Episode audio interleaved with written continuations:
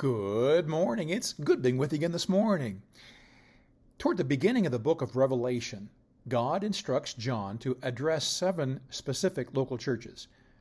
In each of their letters, he tries to find areas he can commend that they are already consistently doing right. He also exposes some areas of weakness, along with a severe warning if those areas are not corrected. For instance, to the church at Ephesus, he complimented them in their diligent work for God. They also demonstrated great patience in the face of various persecutions. They were repulsed by those with evil motives and had tried them and separated themselves from them. However, Ephesus was showing a serious crack in their wall of faith.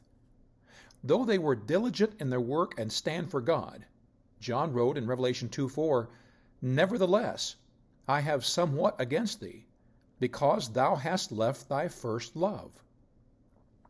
In spite of all they did for God, their hearts had slowly drifted away from God. They were going through all the right motions, but they had become superficial, heartless acts of show rather than heartfelt responses to the needs of people. Their first love had been their Savior, the Lord Jesus.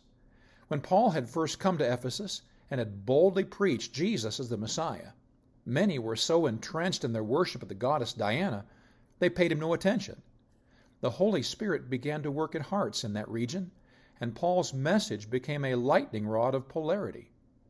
People were clearly divided by those who refused to believe anything he said regarding Jesus being the only one true God, and those who were drawn to both the simplicity of his teaching and the hope that he offered.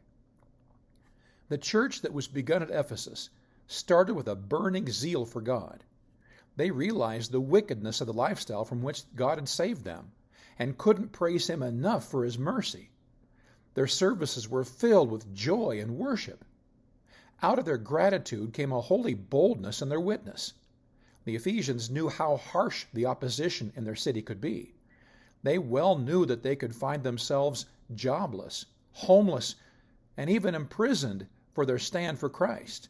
Yet, they actively shared their faith with all who would listen. Over time, a subtle change began to be seen in their church. Their worship services had taken on a more formal atmosphere. No longer were there spontaneous outbursts of praise and thanksgiving. Folks were not joining the church as frequently as they once did. There seemed to be more bickering, at least behind the scenes.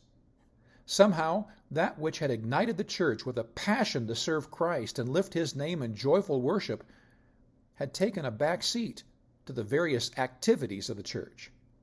They found they could busily do their church work without having to personally spend time with the church's head. They found their enjoyment in doing instead of being. They worked for Christ, but devoted no time with Christ. The church had lost its first love and was quickly on its way to destruction. The answer for Ephesus is good for us as well. They were told to repent, remember from where they came, and once again start doing those things they did when they first started. Things like passionate prayer meetings and Bible studies.